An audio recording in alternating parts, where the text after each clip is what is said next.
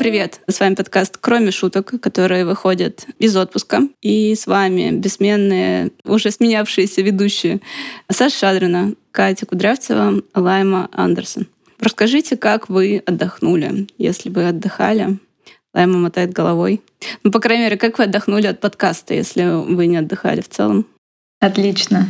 Ну, на самом деле, у меня все время проблемы с летним отдыхом, потому что мне очень нравится находиться летом в городе. Ну и серии долго ждешь лета, и оно наступает, такой, вау, как здорово, наконец-то в этом городе можно жить и существовать, и вообще куда-то ходить. И поэтому я никогда никуда, ну, последние много-много лет не уезжаю. Но проблема в том, что к концу августа нет ощущения, что типа был отпуск, и я здорово переключилась, отдохнула. Наверное, этот год он вообще не очень про отдых. И переключения. Поэтому я просто, да, сидела в Петербурге, куда-то ходила, что-то делала, ждала возвращения к нашему подкасту. Очень рада всех видеть. У меня какое-то, наверное, обратное Лаймину представление. Ну, плюс город, рядом с которым я живу, это Москва. И я очень не, не люблю Москву летом, особенно когда наступает жара, потому что мне там в нем очень тяжело существовать. Я как раз недавно съездила вот эту 30-градусную жару по делам в Москву, и, честно говоря, мне давно не было так плохо. вот, я уехала обратно, обняла березу и какое-то время так сидела. Э, вот. Э, я, честно говоря, не помню, записывали ли мы выпуск в июле. Ну, в общем, я в июне съездила на несколько недель в Карелию. И это было прекрасно и очень хорошо. Там очень красиво, очень спокойно. Э, сосны, Русь и вот это вот все. Было очень классно. Я подумала, что хороший план на старость. Домик в глуши в Карелии. Э, нет интернета, никто не может до тебя дозвониться. И все новости ты получаешь из непосредственно окружающего мира. Вот там один из дней над озером, рядом с которым мы жили, начали летать какие-то истребители, и моя жена такая просыпается и типа, Кать, Кать, погугли, мы уже напали на Финляндию, Кать, нам уже пора бежать до канадской границы. Но, в общем, нет, наши не напали на Финляндию, слава богу. Но, короче, такая вот увлекательная жизнь. Мы, когда ехали, когда ехали в Карелию, мы взяли с собой загранпаспорта, паспорта собак, наличку валюты, ну, в общем, внутренний туризм, но ты готов ко всему. В общем, я тоже отдохнула, и все хорошо. Катя, расскажи, вы перезапустили подкаст на распашку, точнее, пишете новый сезон? Да, мы наконец-то собрались и записали первый выпуск за очень много времени. последний выпуск мы записывали типа в конце, что ли, прошлого года или в самом-самом начале этого. Забавно было. Наверное, мы сейчас будем, я думаю, что мы будем еще что-то записывать. Нам пока надо как-то придумать, о чем мы будем говорить, в каком ключе, наверное. Но похоже, что да. Ну, теперь у нас прям такой совсем разбросанный каст. Все везде. И только я говорю, что нет, еще мы не выключили здесь свет, еще здесь кто-то остался. Мне сложно сказать. Я не воспринимаю это как лето, возможно. Это последствия все те же, когда временной континуум сбился в феврале 2022 года, и больше нет сезонов, больше нет дней недели. Летоисчисление пошло по-другому. Вот, поэтому я, у меня как-то нет вот этого фомо, что лето прошло как не так, нужно что-то успеть за лето, потому что есть только сейчас, есть только сегодняшний момент. Это ты просто в буддийский монастырь съездила, и у тебя да, да. все сгрудилось в одну точку. Я съездила в буддийский монастырь, я полола там сорняки, полола грядки. Больше всего мне понравилось э, убирать иголки, которые опали с сосны под статуей Будды, чтобы там было чистенько. Потом меня покусали в попу комары, пока я это делала. В общем, множество испытаний в буддийском монастыре. Ну да, я как-то интенсивно везде скиталась, и у меня есть два, точнее было два режима, что я устала быть в Москве или я устала скитаться, и они сменяют друг другом попеременно. Но теперь в Москве просто странновато, хотя я так любила Москву всю свою жизнь здесь, все восемь лет. Засим предлагаю сегодня посвятить время ответам на вопросы наших слушателей, слушательниц, которых нам прислали достаточно, чтобы занять час эфирного времени. И начнем мы с вопросов про издательство. Планы до конца года задает вопрос э, Виктория Бурмистрова. Если я ошиблась, то простите меня. И я хочу сразу сделать ремарку.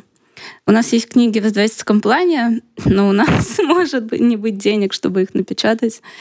И готовность книг, мне кажется, может быть, впервые в истории издательства No Kidding Press опережает возможность э, печати. Вот, поэтому книг у нас много, ресурсов, то, чтобы их сделать, не очень много. Но мы можем поговорить про книги, которые мы уже заявили, открыли предзаказы. И, может быть, Лайма нам расскажет, как шеф редакции, шефиня. Предзаказы мы сейчас открыли на два квир-мемуара. Один — это «Зачем быть счастливой, если можно быть нормальной» Дженнет Уинтерсон. Это такой классические английские квир-мемуары, если могут быть классические квир-мемуары. Ну, в общем, это известная книжка, и здорово, что она будет выходить на русском у нас. Я, честно говоря, ее прям целиком еще не успела прочитать, но то, что мне попадалось, пока я там принимала корректуры, смотрела, как там все редактируется, супер. Вот. А вторая книга — это Лидия Юкнавич «Хронология воды». Достаточно толстая э, для нас э, книжка. И какая-то совсем, ну не бунтарская, но читать ее было не всегда просто, потому что в этой книге Юкнавич описывает э, свое детство с абьюзивным отцом, она описывает свои долгие годы какого-то беспробудного пьянства, и пробование вообще всего, что можно попробовать. И она это описывает достаточно ну, откровенно и, в общем, открыто, без прикрас. И читать это, ну, правда, не всегда приятно, иногда страшно. И самое главное, что там очень много э, знакомых э, широкой публике имен, типа Кенни Кизи, Кэти Акер. И Юкнавич знала всех этих людей, тусовалась с ними, э, плавала в бассейне, бухала, вот, в общем, веселилась.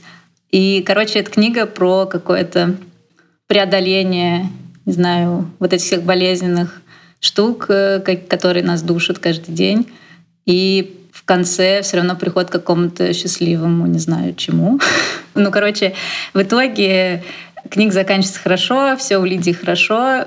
Я после этого даже посмотрела ее TED Talk э, про то, что вот, короче, если вы себя чувствуете как-то не очень, и вы считаете себя неудачницей, то я тоже неудачница. Сейчас я вам расскажу свою историю.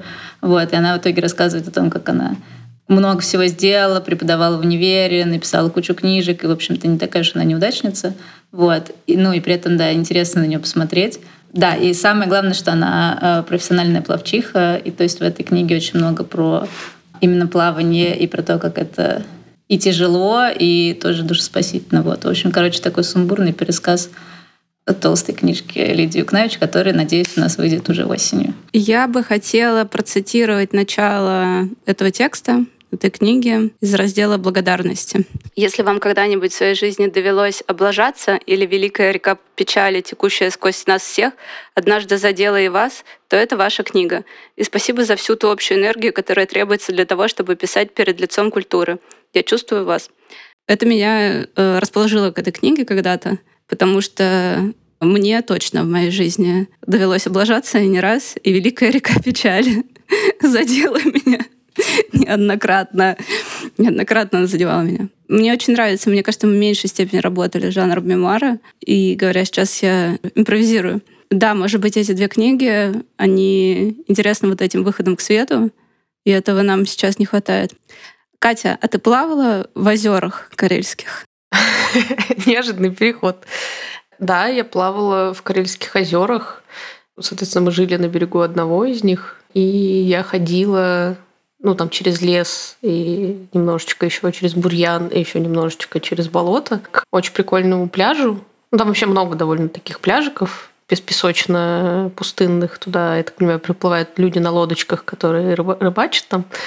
Вот, и там что-то разделывают рыбу и жарят ее на костре. Вот, но можно дойти туда пешком, э, и там никого не будет. Карелия купила мое сердце лично тем, что ты можешь быть один на много-много квадратных километров, э, и это тебя совершенно замечательно устраивает. Вот. Ну, я купалась там и там просто раздеваешься, даже купальник не нужен, и заныриваешь. Довольно холодно, потому что это все-таки был июнь, и это все-таки Карелия и все такое, вот. Но мы были там три недели, и прям с течением времени было заметно, как становилось теплее. Вот. Ну, и это если, конечно, ты не боишься, что когда ты выходишь из воды, на тебя сразу набрасывается огромное море комаров, э, вот, которые просто вьются вокруг тебя, преследуют тебя потом по лесу. Вот, это очень довольно забавное чувство, что ты можешь очень быстро бежать по лесу, потом остановиться и прям почувствовать, как тебе в спину физически врезаются эти несчастные комары, которые такие, господи, какая она теплая и большая, и на ней нет шерсти, давайте срочно ее сожрем. Короче, отвечая на твой вопрос, я купалась, и это было очень-очень хорошо. Я вообще очень люблю пресную воду, и купаться в ней. Да, мне просто навеяло Юкнович, или Юкнович. Я тоже, для меня большое событие, то, что я не умею плавать. Мой папа моряк, с печки бряк, и я не умею плавать. И потому что его педагогические методы никогда... я, я хрупкая стежинка, мне такое не подходит. Но я уже пыталась научиться пять лет назад. Я записалась в бассейн на авиамоторной. Там было слишком много людей в группе, и они должны были быть одного уровня, начинающего. Но я была самого низкого уровня, потому что я не могла держаться на воде. И мы сразу начали плыть на спине, и я плыла.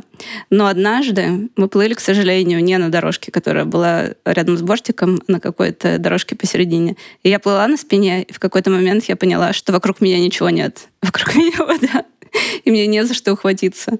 И осознание этого заставило меня тонуть. И я стала хвататься за девушку, проплывающую рядом. И она пошла к одну вместе со мной.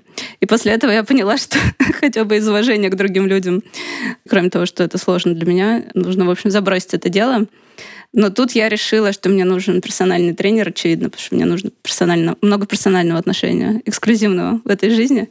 И я подумала об этом, и на следующий день уже пошла. И один раз позанималась, представляете? И вообще этим летом, мне кажется, я научилась тому, чтобы между решением и реализацией проходило как можно меньше времени. Типа, сегодня решили, сегодня же сделали. Или сегодня решили, завтра сделали. И это супер. Давайте быстренько пробежимся, может быть, без таких длинных отступлений по действительно плану, потому что у нас еще есть. Давайте я скажу про Леспектр. Ну, я тоже уже говорила на подкасте, что это огромный и очень значимый для нас проект, э, что нам отдали, я не знаю, кто еще претендовал на нее, я помню, что выбирали между двумя издательствами, что спектр отдали нам, и что это был большой проект э, из четырех книг, по-моему. Ну, она грандама бразильской литературы, супер самоироничная, такая типа ведьма, с очень простроенным образом э, медийным, насколько это было возможно в то время.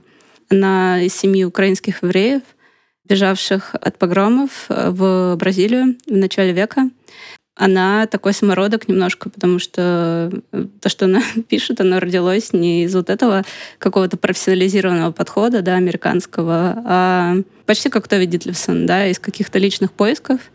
И она междисциплинарная художница, которая э, писала картины, то есть занималась живописью, переводила, чем-то еще она занималась. Писала колонку в газету, типа о своей жизни. И вот эта ее книга, которую первую мы издаем, Агва Вива, мы ее первую издаем, потому что она самая короткая. И у нас план такой, что чем, чем быстрее сделаем, тем быстрее выпустим. Но это ее одна из, чуть ли не самая поздняя работа, или одна из э, поздних.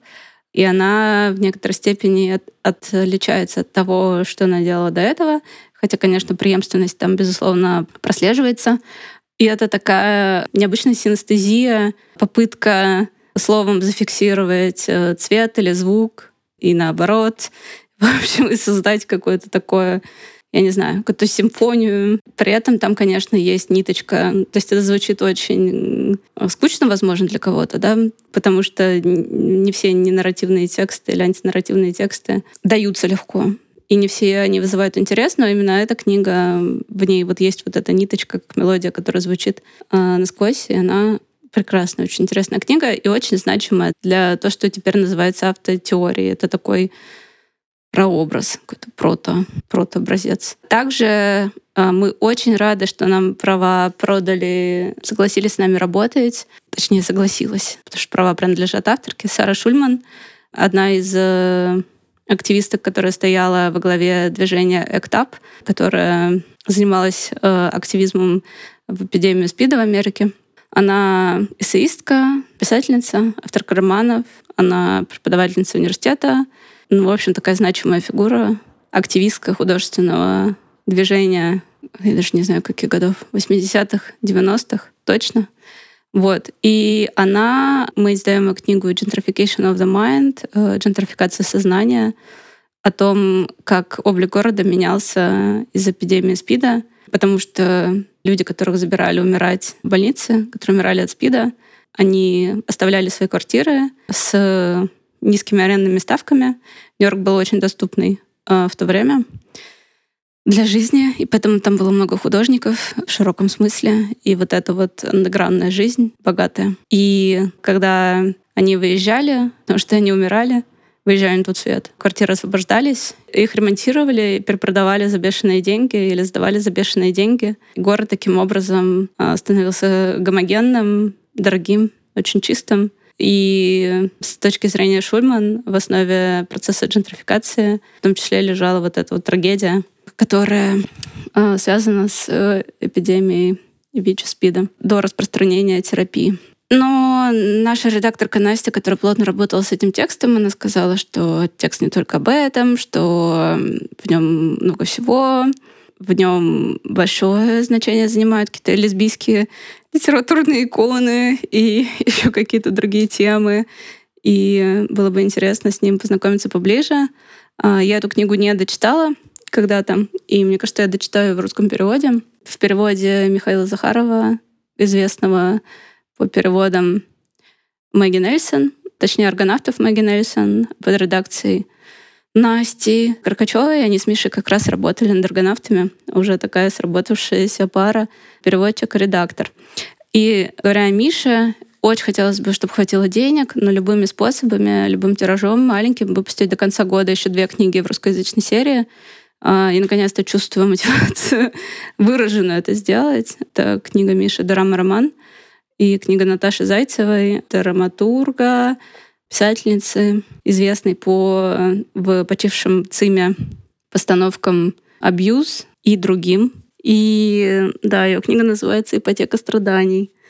Это книги, которые мы сделали до 24 февраля, и они, в общем, фиксируют какую-то ту прикарность той жизни, ее фасад, мне кажется. Очень любопытные тексты.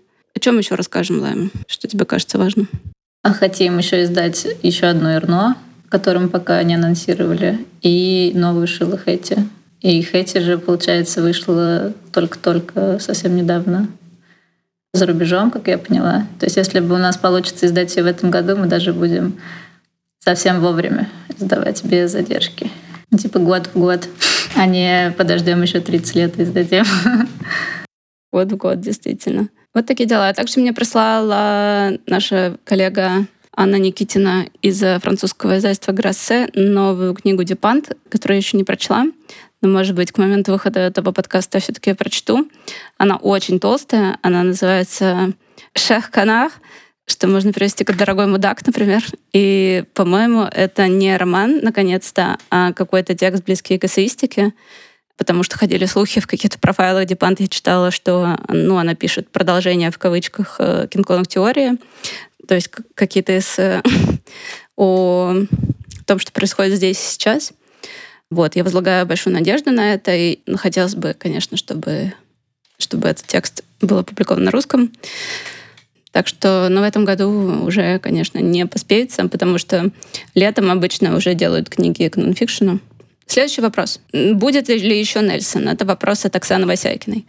Очень коротко скажу, что Мэгги Нельсон одна из немногих писательниц, которые отказались на данный момент сотрудничать с Россией, и именно не ее агенты, а она. И об этом мы знаем через цепочку агентов. И так что нет, Нельсон пока не будет. Но, Оксана, у меня кое-что есть для тебя. А, если ты будешь в Москве, я надеюсь, ты где-то пересечься и из-под полы тебе кое-что достать. А так, э, к сожалению, Нельсон не будет, но у нас в планах и готовый текст лежит Джейн, старая книга, которая предшествует красным частям.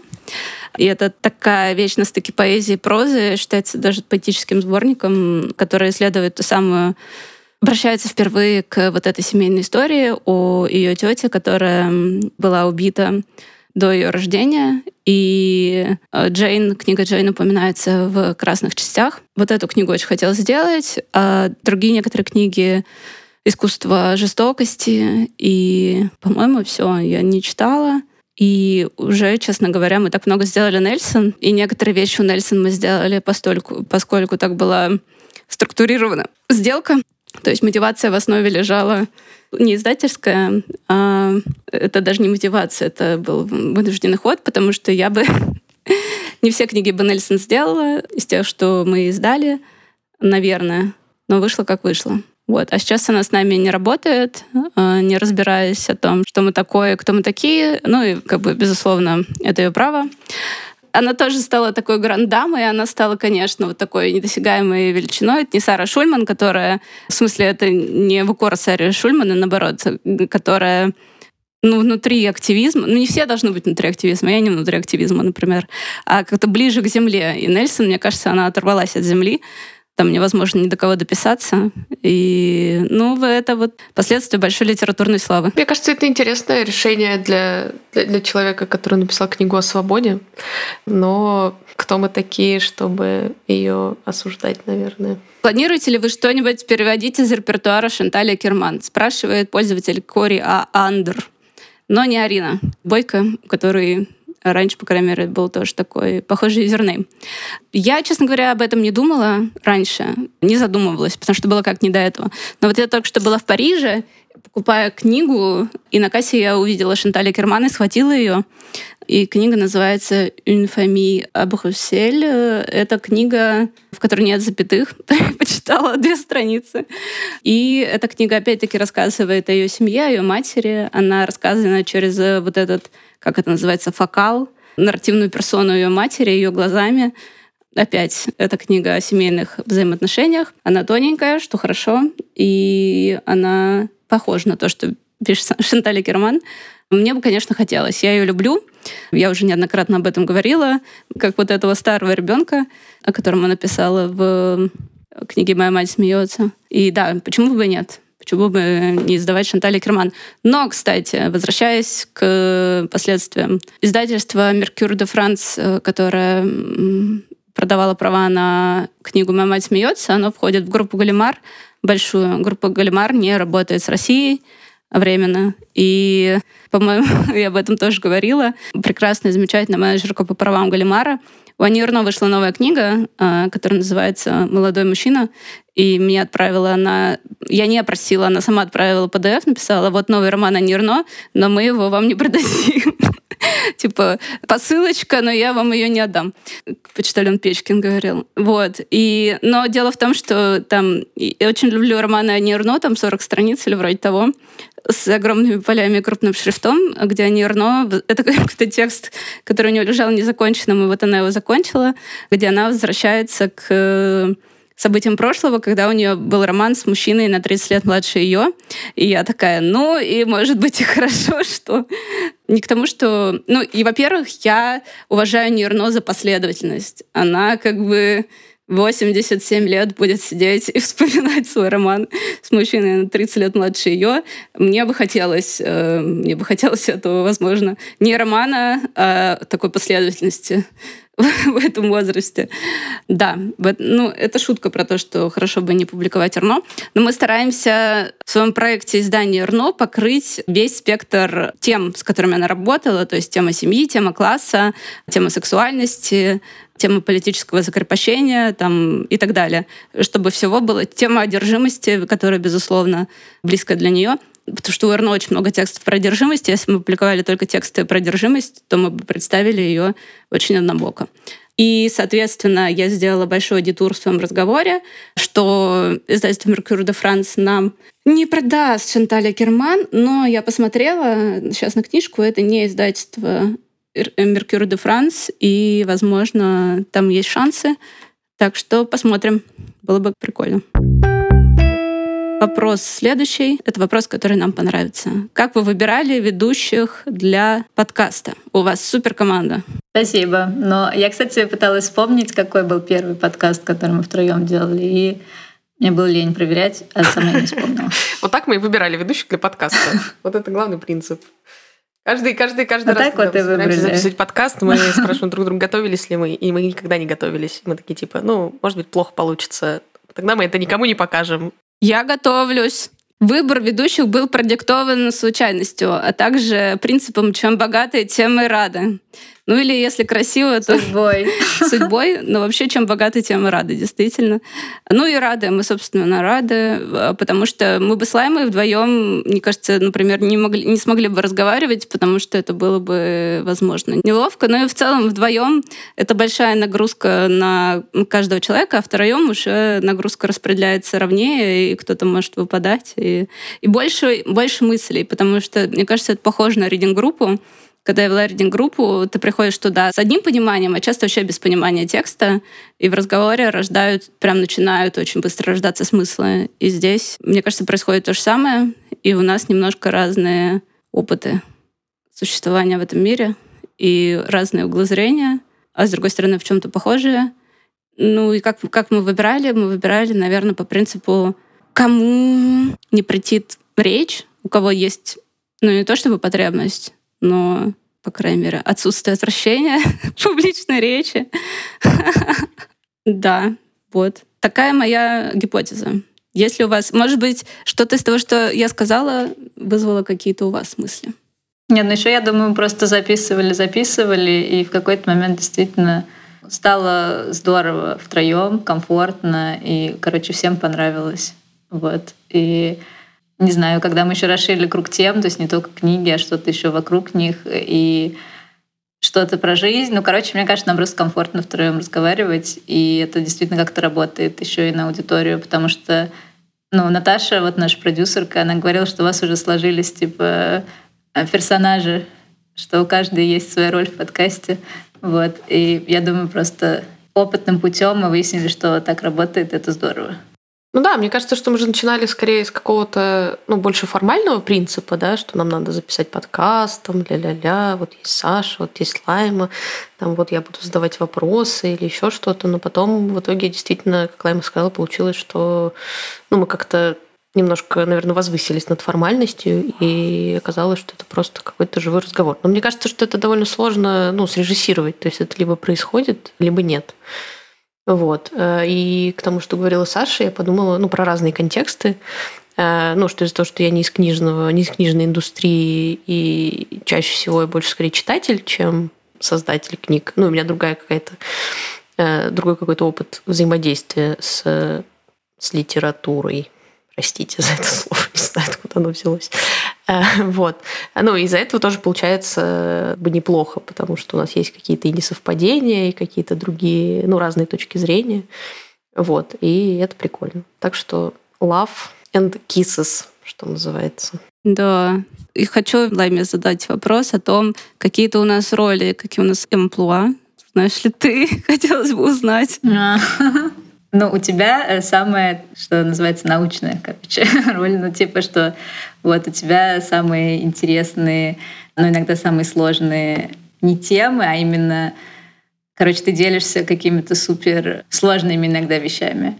Вот, поэтому моя роль — поддакивать и сказать то же самое простыми словами. Типа, ну, типа, короче, это вот это, если я понятно теперь. Вот. А Катя как раз действительно ну, разбавить э, наше книжное занудство таким ну, слегка взглядом извне, какими-то вопросами не только про книжки, вот, что-то такое. Ну, Катя еще We Live in a Society, мне кажется, она про общество часто может э, действительно выйти за пределы книги к каким-то вопросам, как, как мы живем. Но я не уверена. Ну, спасибо, Лайма. Да, спасибо человеку, который задал этот вопрос. Следующий вопрос. Личный топ-5 книг. Виктория Бармистрова спрашивает нас. Аргонавты Мэгги Нельсон. Моя мать смеется, Акерман. Кинг-Конг теория, Депант. Я монстр, что говорит с вами Пресья, Деистер, отвержен Одри Лорд. Ну, короче, какой принцип был? Те, которые мне больше всего понравились, и те, которые больше всего на меня повлияли. То есть я подумала, что, конечно, мне очень нравится детство Дитлевса, но не настолько, как, например, Кинг-Конг теория, потому что она очень мощно, короче, на меня воздействовала и оставила больше след, мне кажется, чем детство. Вот, поэтому у меня такой топ. Наверное, у меня это аргонавты слэш красные части. Не знаю, не уверена, они делят как-то, наверное, эту первую строчку. Потом, наверное, Одри Лорд, Зами и Сестра Отверженная. Потом у меня там есть Лив безусловно, наверное. Наверное, я выберу простой вариант. Э, это «Расцветает самый красный из роз», «Квартира на Уране» Польбы Пресьяда и... И что еще сейчас? Да. Смотрит на свою полку. И, наверное, Анирно событие. Я, когда составляла топы, подумала, что, конечно, хорошо бы упомянуть последние книги, чтобы лучше они продавались, потому что ничего больше не продается. Но, к сожалению, против правды не попрешь. Этот топ не ранжированный, если что. Здесь все расположено рандомно. Моя мать смеется, Шанталя Керман. События, а не Эрно. А у меня шесть книг, простите, извините. Инферно, Инферно Айлин Майлз, I Love Dick Крис Краус, э, Синеты, Мэгги Нельсон и Ты очень мне нравишься, Акер Ворк. Почти все книги, кстати, здесь э, из старых сезонов подписки раннего творчества, кроме «Моя мать смеется» и «События», которые выходили вместе к последнему нонфикшену. Мои любимые франкофонные книги, прекрасно друг друга дополняющие, прекрасно изданные в прекрасном полиграфическом исполнении, прекрасном переводе, прекрасной редактуре. Покупайте, покупайте эти книги. А, они изменят вашу жизнь. Хорошо, следующий, следующий вопрос. Прекрасный вопрос, прекрасный вопрос. Э, какие планы у вас на следующий год, а у издательства? Задает нам этот вопрос пользовательница ad.маяк. Я могу начать э, с себя, потому что я вот в Твиттере своем написала не так давно, буквально на прошлой неделе, что вопрос «какие планы?» — это вопрос, который соответствует вопросу «когда дети?». для меня по степени его неуместности, что ли. Но я понимаю, что мои друзья, наверное, или хорошие приятели задают мне этот вопрос, руководствуясь заботой, наверняка. Но я это так не чувствую. Я не люблю вопрос, какие планы, потому что не у всех есть простроенная картина жизни, и это нормально нормально находиться в состоянии неопределенности. Скорее, обратное, мне кажется, встречается реже, когда у тебя все схвачено. У меня ничего не схвачено, так что хотелось бы с вами поговорить об этом. Какие у вас планы? У меня есть планы типа на день. Вот я с вами договорю. Потом у меня будет занятие по французскому с мужчиной, который раньше работал в Красном Кресте, а сейчас живет где-то на Филиппинах. Вот. Сегодня я еще иду в спортзал, дочитываю блок о НРНО, делаю финансовый отчет, свожу за месяц, прошлый и позапрошлый. Такие мои планы. Какие у вас? Все делают страшные лица. Да, я, я на самом деле согласна с тем, что ну, вот у меня мне всегда очень плохо давалась история про планы на год или даже на месяц, или уж ну, как бы на пять лет. Это вообще горизонт планирования для меня нереальный. Мне недавно надо было к определенной дате подготовить, ну там, короче, что-то, подготовить аудиодорожку вот, сделать какую-то работу. И мне нужно было отправить ее типа за пять дней до определенной даты. У меня вообще на горизонте моего сознания эта задача появилась, ну вот, я не знаю, типа в понедельник той недели, когда уже вот все, уже дедлайн. Вот, а там надо было как бы сильно много времени потратить на подготовку. Вот, поэтому мой, мой бедный мозг не умеет думать будущем, потому что будущего для меня не существует. Оно слишком абстрактное. Вот, поэтому я тоже все планирую скорее типа на неделю, две недели. Ну, то есть, если это какие-то вещи, куда мне надо явиться, или там участвуют другие люди. У меня скорее есть какие-то общие направления деятельности, там профессиональные или какие-то хобби, вот это все, которыми я занимаюсь. Вот. Каких-то глобальных перемен в жизни я не планирую. А, ну вот, я могу рассказать, что я на этой неделе, на следующей неделе буду сдавать экзамены на, в Шанинку на политическую философию. вот. И, естественно, я начала к этому готовиться за две недели, как нормальный человек. Вместо того, чтобы все лето читать, э, что там надо было прочитать. Э, так что это какой-то более или менее единственный полуоформившийся план на будущее у меня. У меня тоже ужасно с планированием. На самом деле у меня все было хорошо с планированием до, наверное, 2020 года. Потом началась пандемия. И как бы весь двадцатый год я сопротивлялась. То есть я такая, но у меня же были планы, надо срочно все перепланировать, но чтобы, короче, направление было тем же самым. Потом был двадцать первый где особо ничего не надо было планировать и было спокойно. Вот. А в этом году я больше не сопротивляюсь. Ну, то есть я понимаю, что планируй, не планируй, все может все равно развалиться. И поэтому сначала я себе говорила, я не буду планировать ничего до лета. Потом я сказала, ну, все лето я не буду ничего планировать, я начну с осени. Вот. Но в начале августа я подумала, что ладно, хорошо, я могу спланировать ну, поездку в Москву в сентябре, например. Я могу отнести пуховик в чистку, потому что, кажется, зима все-таки будет, он мне понадобится. Но единственное, мне бы, наверное, очень хотелось уехать на зиму куда-нибудь, перезимовать в тепле. Вот. Но это тоже такое пока из разряда какой-то фантазии, скорее, чем какой-то конкретный план. Вот. Но хотелось бы как-то, не знаю, встретиться со всеми своими уехавшими друзьями, обняться, посидеть в тепле и начать вот Новый год где-то не в Петербурге. Вот Катя нам сказала про горизонт планирования, и для меня это тесно связано с издательством как раз, потому что вопрос про наши планы личные и про планы издательства.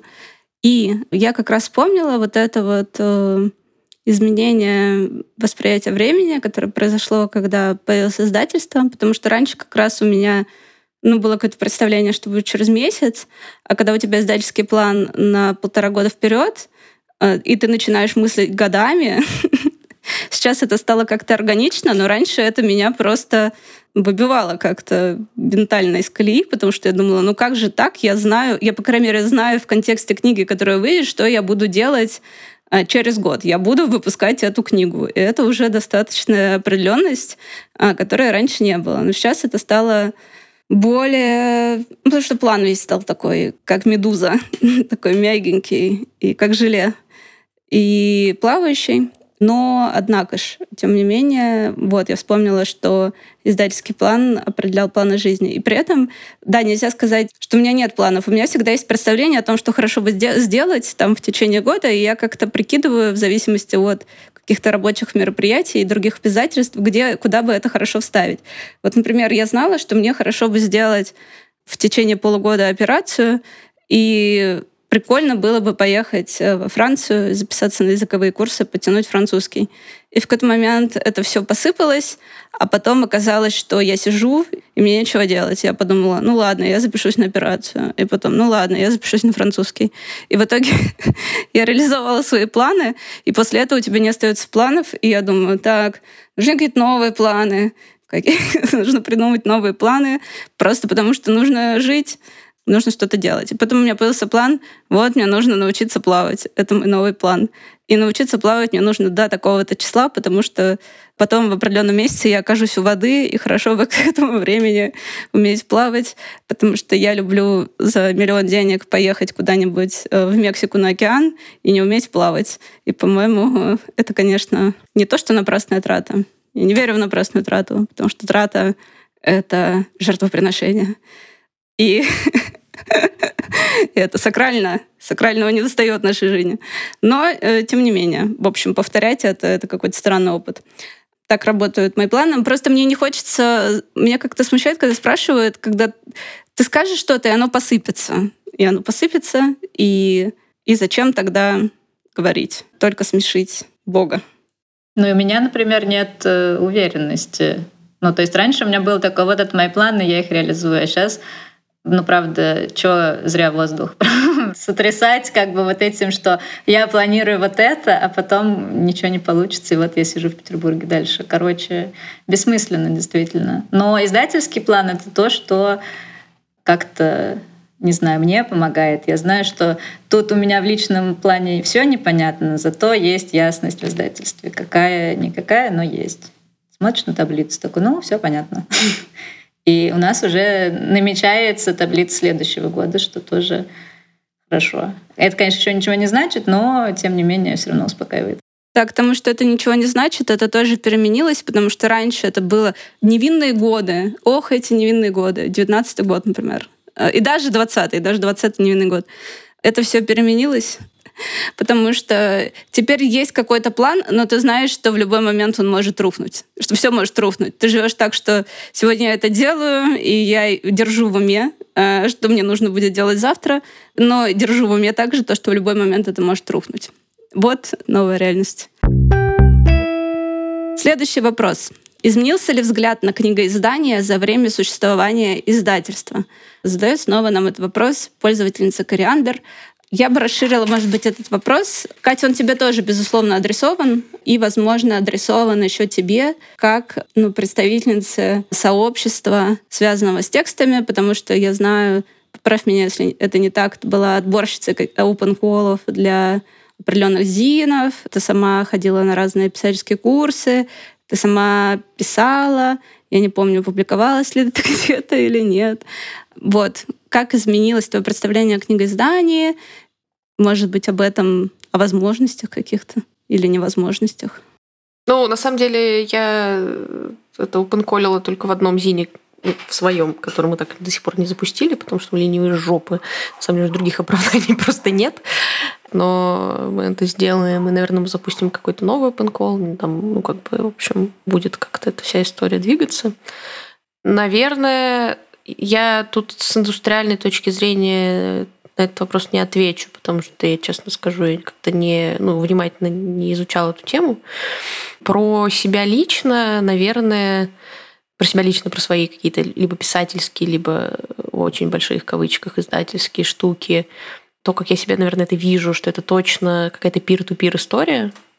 Ну, то есть, если ты запускаешь ЗИН, то ты делаешь его более-менее своими силами, опираясь на поддержку сообщества. Про писательские штуки, наверное, у меня тоже окончательно отпали какие-то мысли даже о индустриальном каком-то способе существования. Ну, то есть, в общем, платформы по самопаблишингу и вот это вот все до тех пор, пока оттуда автоматическим образом не вырезает все, что нам интересно в жизни, то вот это, наверное, оно. Меня в какой-то момент довольно сильно впечатлила эта мысль моей знакомой, э, которая тоже пишет, что, ну, условно говоря, если ты пишешь на русском, то у тебя нет особых причин, ну, эмигрировать в каком-то широком смысле, потому что ты все равно будешь писать на русском, ты не сможешь эту работу перевести в другую страну и писать там на языке этой страны, вероятнее всего. Э, ну, то есть это все равно работа на русском языке с русской аудиторией в каких-то хотя бы частично русских контекстах. Ну, мне кажется, это важно для себя тоже в том числе осознавать. Но при этом, ну, как бы я все еще верю в то, что это надо делать. Писать, издаваться разными способами. Собирать вокруг себя людей, которые хотят там писать, и как-то помогать им, если ты можешь это сделать. Лайма, ты? Сложно сказать. Но из-за того, что я сто лет книжном деле. То есть у меня, наверное, меняется от какого-то суперснобского отношения к книгоизданию, ну вот, которое было у меня несколько лет назад, более демократическое, не знаю, какое-то направление. Ну, то есть, наверное, я больше сейчас думаю про полиграфию, что она может быть проще, это не будет отвратительно. Ну, то есть, что можно напечатать не на супер дорогой бумаге, а вот картон есть хороший, выглядит здорово, ярко. Вот, тоже сойдет. Наверное, только это меня сейчас интересует. Не знаю. Но еще, наверное, я рассматриваю теперь электронные книги как что-то тоже очень полезное и хорошее. И, наверное, за счет того, что многие уезжают, и вот я сама, например, была в Грузии два месяца, естественно, у меня не было с собой кучи бумажных книг, у меня было всего три, и в какой-то момент я читала а, книжки на букмейте и думала, блин, как удобно все работает можно все отмечать, можно везде нажимать. раньше я такая, нет, электронные книги вообще, короче, не про меня. Я люблю бумажные, красивые. Вот, сейчас я понимаю, что это тоже полезно и круто. Но я вижу, что в этом тоже надо много чего прокачивать и над чем работать. Ну, наверное, вы все видели в «Слова и деньги» в телеграм-канале э, посты про Литрес, про то, что вот издатель морочится с оформлением текста, а потом на Литресе все заливается просто а, как, как получается, и типа это делает работу дизайнеров, э, ну и, собственно, издателей, которые все это придумывают, бесполезной, ну потому что читателю все равно может быть неудобно, некрасиво, и вообще непонятно, зачем это все делать. Вот. Короче, наверное, сейчас я больше думаю про технические составляющие книжного дела, а, потому что очевидно, что есть кризис, очевидно, что непонятно ничего, что будет дальше, поэтому интересно подумать, а какие есть вообще пути развития сложившейся ситуации. Я все хочу, чтобы вы мне задали вопрос, а ты, Саш, но вы... Вам мне интересно. А Саша, а что, что думаешь? Это самое интересное. Самое интересное, как у тебя это менялось э, за время работы издательства, потому что очевидно, что начинала ты с какими-то другими, наверное, представлениями о том, как это все будет. Ну, я в целом, мне кажется, с годами считаю, с меня спесь сходит юношеского максимализма, хотя я за юношеский максимализм. Прежде всего, мне кажется, я уже об этом говорила, что сложно держать баланс между экономикой и кураторством, и знать, чем ты занимаешься, знать свое, знать свое место звучит как бы знай свое место, не высовывайся. Ну, хорошо представлять о том, что ты делаешь, и иногда заносит ту или иную сторону. Но вот сейчас я как бы не воодуш... не то, что я воодушевлена, и у меня какой-то есть восторг по поводу издательского плана, но я знаю, что все, что новое появляется в издательском плане, это точно не какой-то компромисс э, с совестью.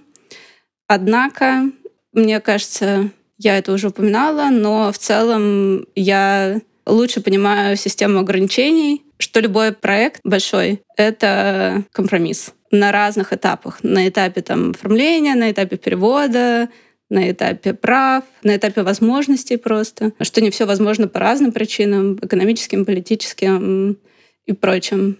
В этом нет ничего страшного, это реальность. Но это не касается вопросов цензуры, потому что мы не цензурируем тексты.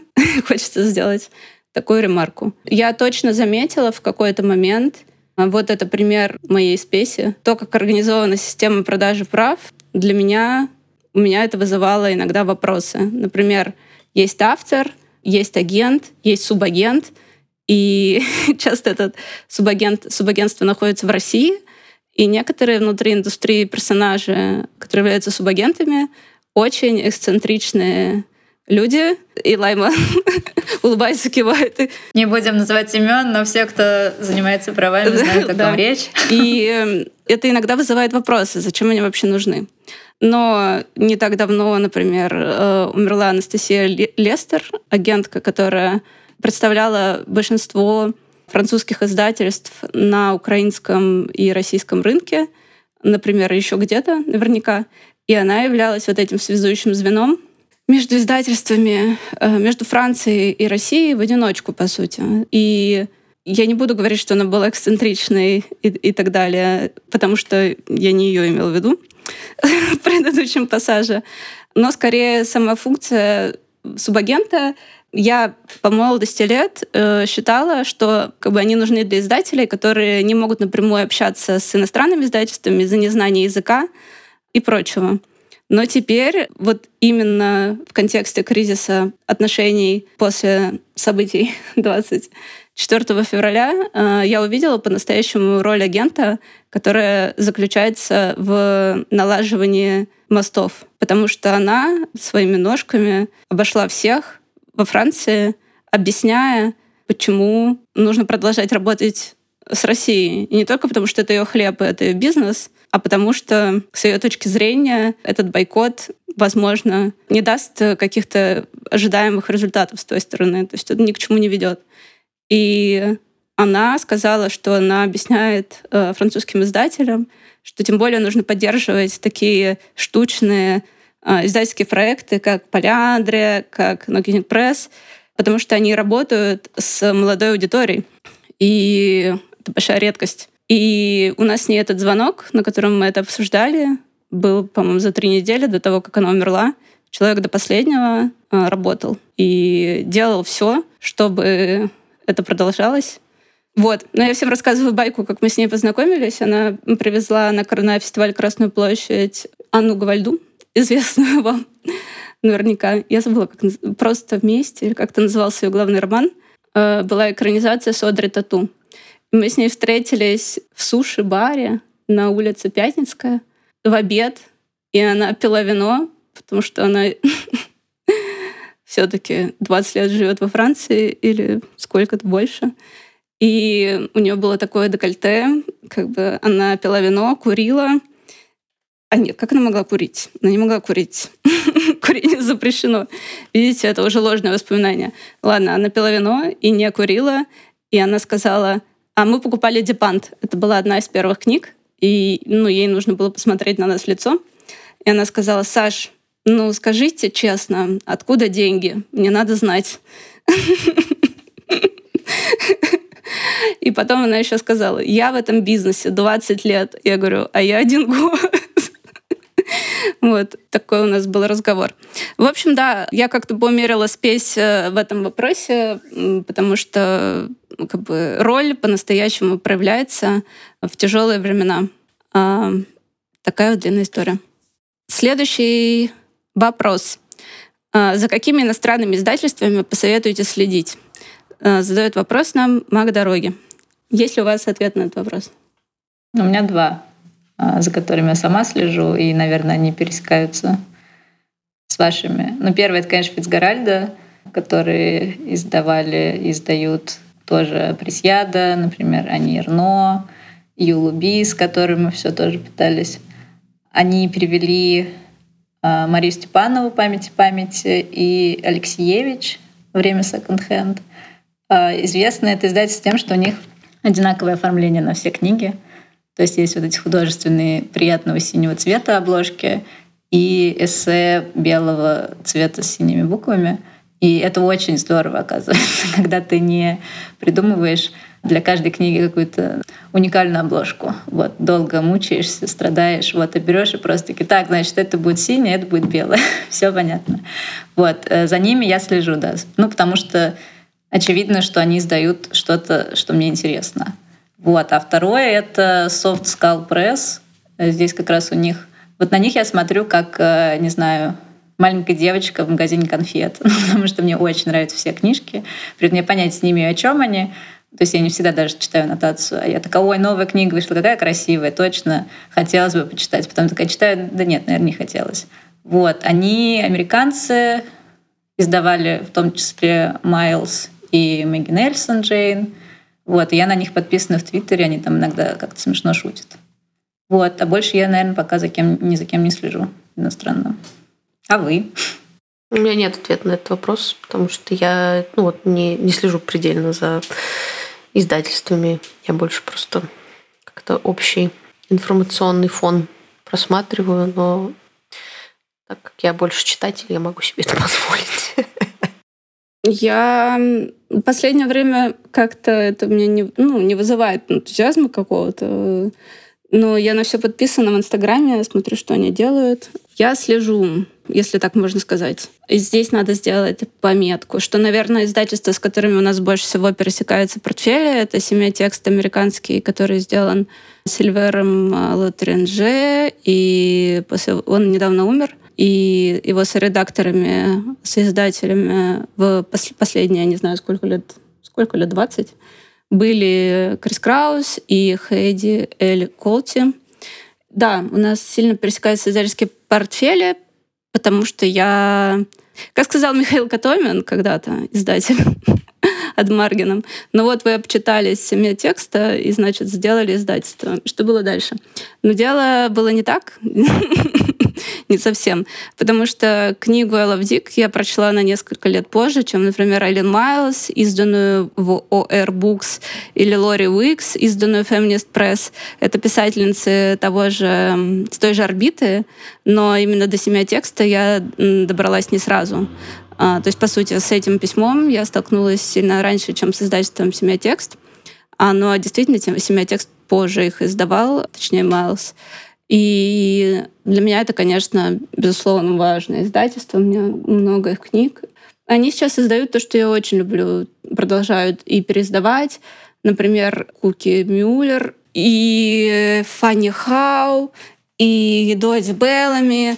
Ну, просто это жемчужины. Жемчужина малоизвестной э, прозы. И с другой стороны, действительно, слежу за Фицгаральда. Очень хороший есть подкаст, э, который, по-моему, обновляется.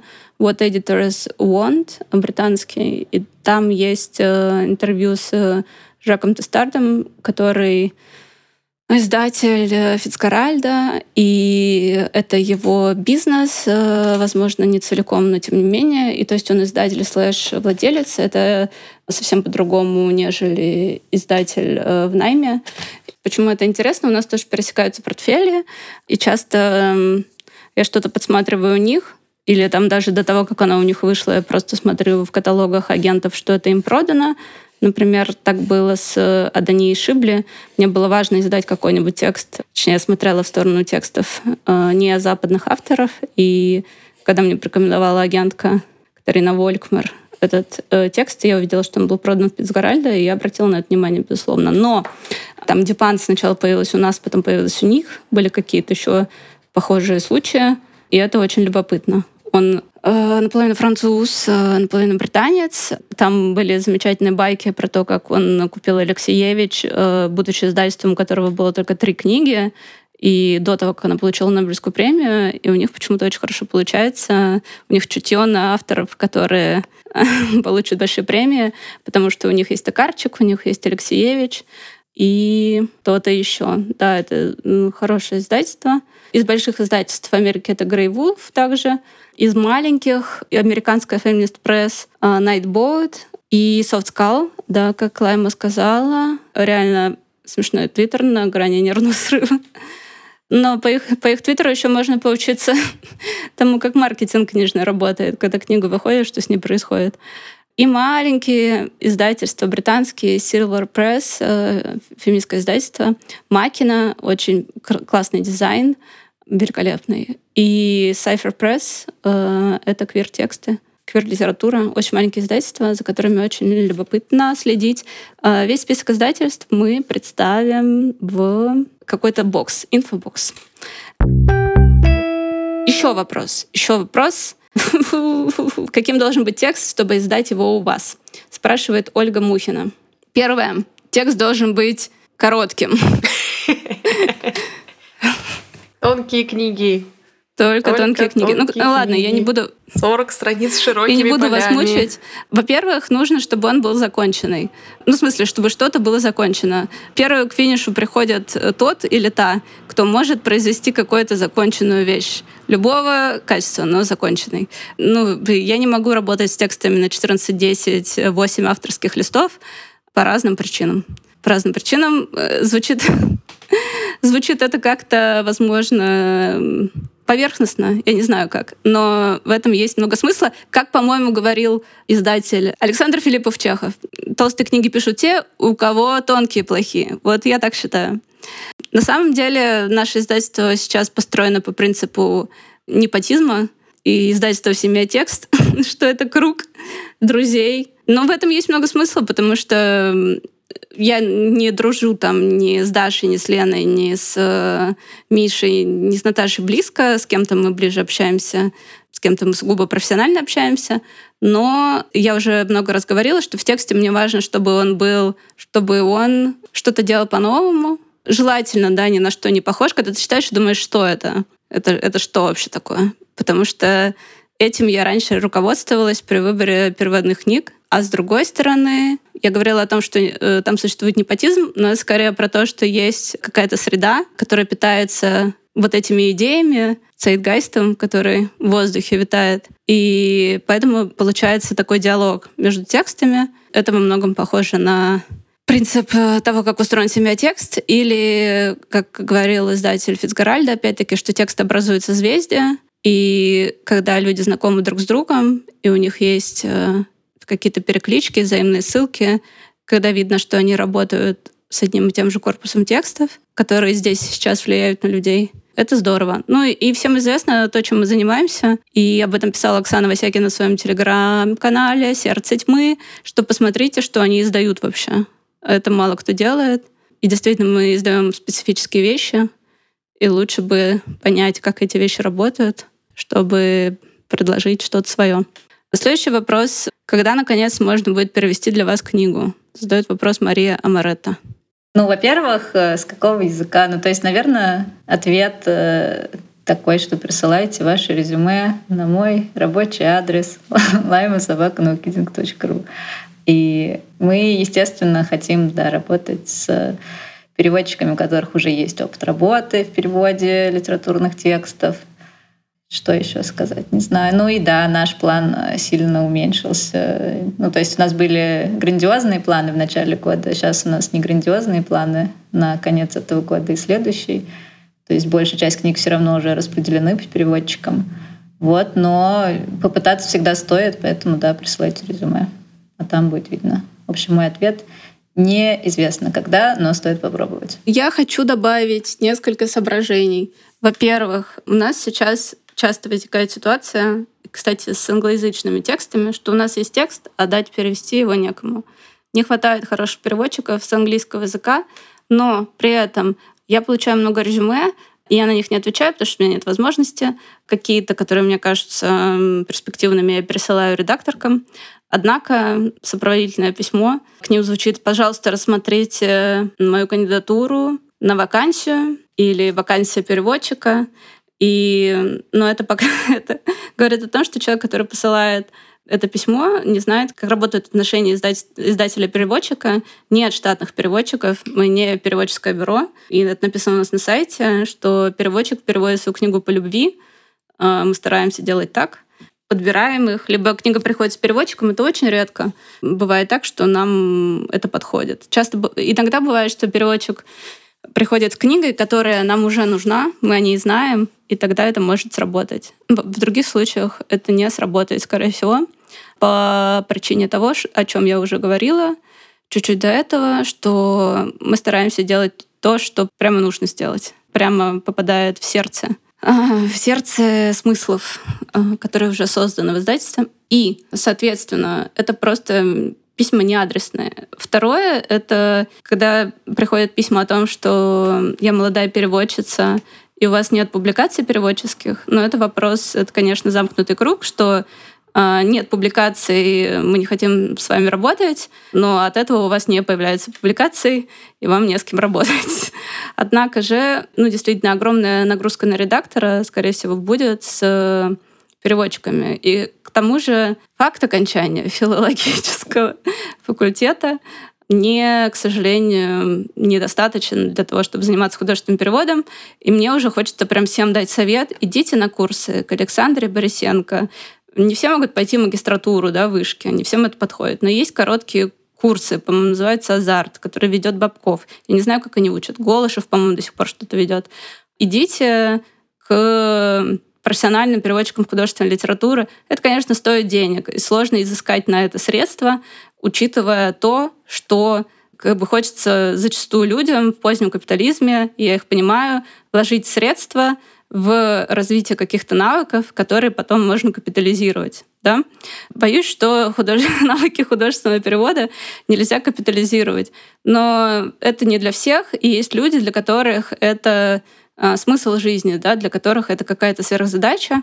И если вы чувствуете, что это ваше, и у вас есть возможности изыскать эти средства, то лучше пойдите и поучитесь. Например, есть молодая переводчица Мария Красовицкая, которая перевела нам всю ну просто прекрасно. Но она очень много перевода училась, она участвовала в конкурсах, и она работает с Тимофеем Петуховым, который тоже профессиональный художник, э, художник, переводчик художественной литературы, и у них какой-то такой невероятный тандем. Я читаю Ирно и просто, ну, плачу от того, как это здорово сделано.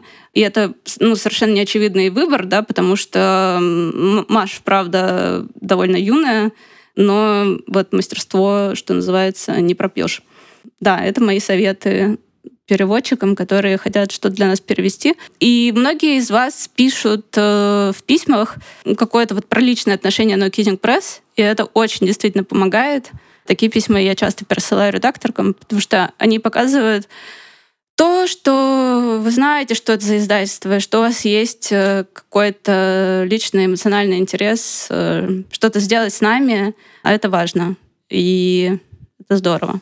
Значит, что вы знакомы, опять-таки, с этим пространством смыслов, которые создали книги, которые мы издали. Спасибо вам большое за вопросы. Это, правда, очень ценно. Мы чувствуем себя видимыми. Мы читаем ваши отзывы на Apple подкастах. А если вам не сложно, напишите нам еще отзывов. Это нас всегда очень трогает. И в Инстаграме тоже. И в любой момент вы можете задать нам вопрос, и мы постараемся на него ответить подкасте. А также мы вернемся к вам с экзистенциальными темами в следующих выпусках э, рассуждениях о конечности любви, неудачах, смерти и всем прочем, что, что полюбилось вам, я уверена. И также, а также новых книгах. Спасибо, Катя. Спасибо, Лайма. Пока-пока. Да, спасибо, Саша, спасибо, Лайму. Всем пока. Пока-пока. Спасибо, пока.